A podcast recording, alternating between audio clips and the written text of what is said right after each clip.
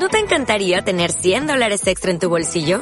Haz que un experto bilingüe de TurboTax declare tus impuestos para el 31 de marzo y obtén 100 dólares de vuelta al instante. Porque no importa cuáles hayan sido tus logros del año pasado, TurboTax hace que cuenten. Obtén 100 dólares de vuelta y tus impuestos con 100% de precisión. Solo con Intuit TurboTax.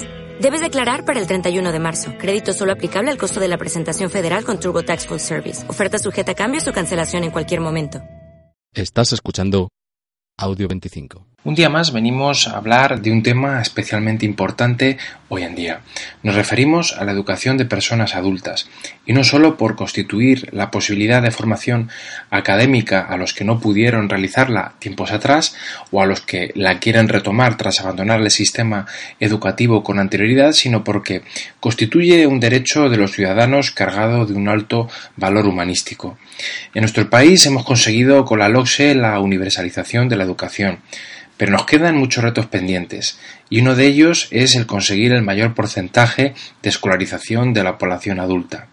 Cuestión importantísima si se quiere mejorar el nivel social y productivo del país. Esto que planteamos aquí no es entendido por lo general ni por la sociedad, ni las élites económicas, ni por los políticos, que no toman conciencia de la importancia de la consecución de estos objetivos, en tanto en cuanto que suponen una aportación excepcional para el propio crecimiento económico del país.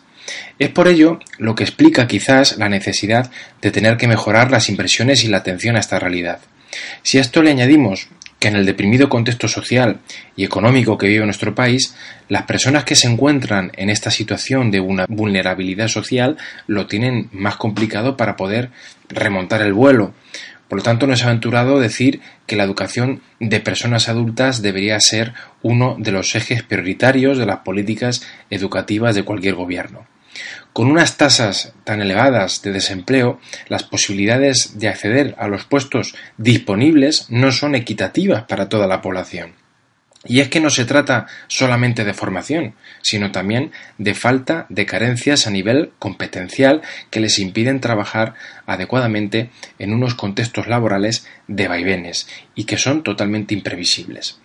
De todo ello, de su funcionamiento, objetivos, hablaremos en próximas semanas. Muchas gracias.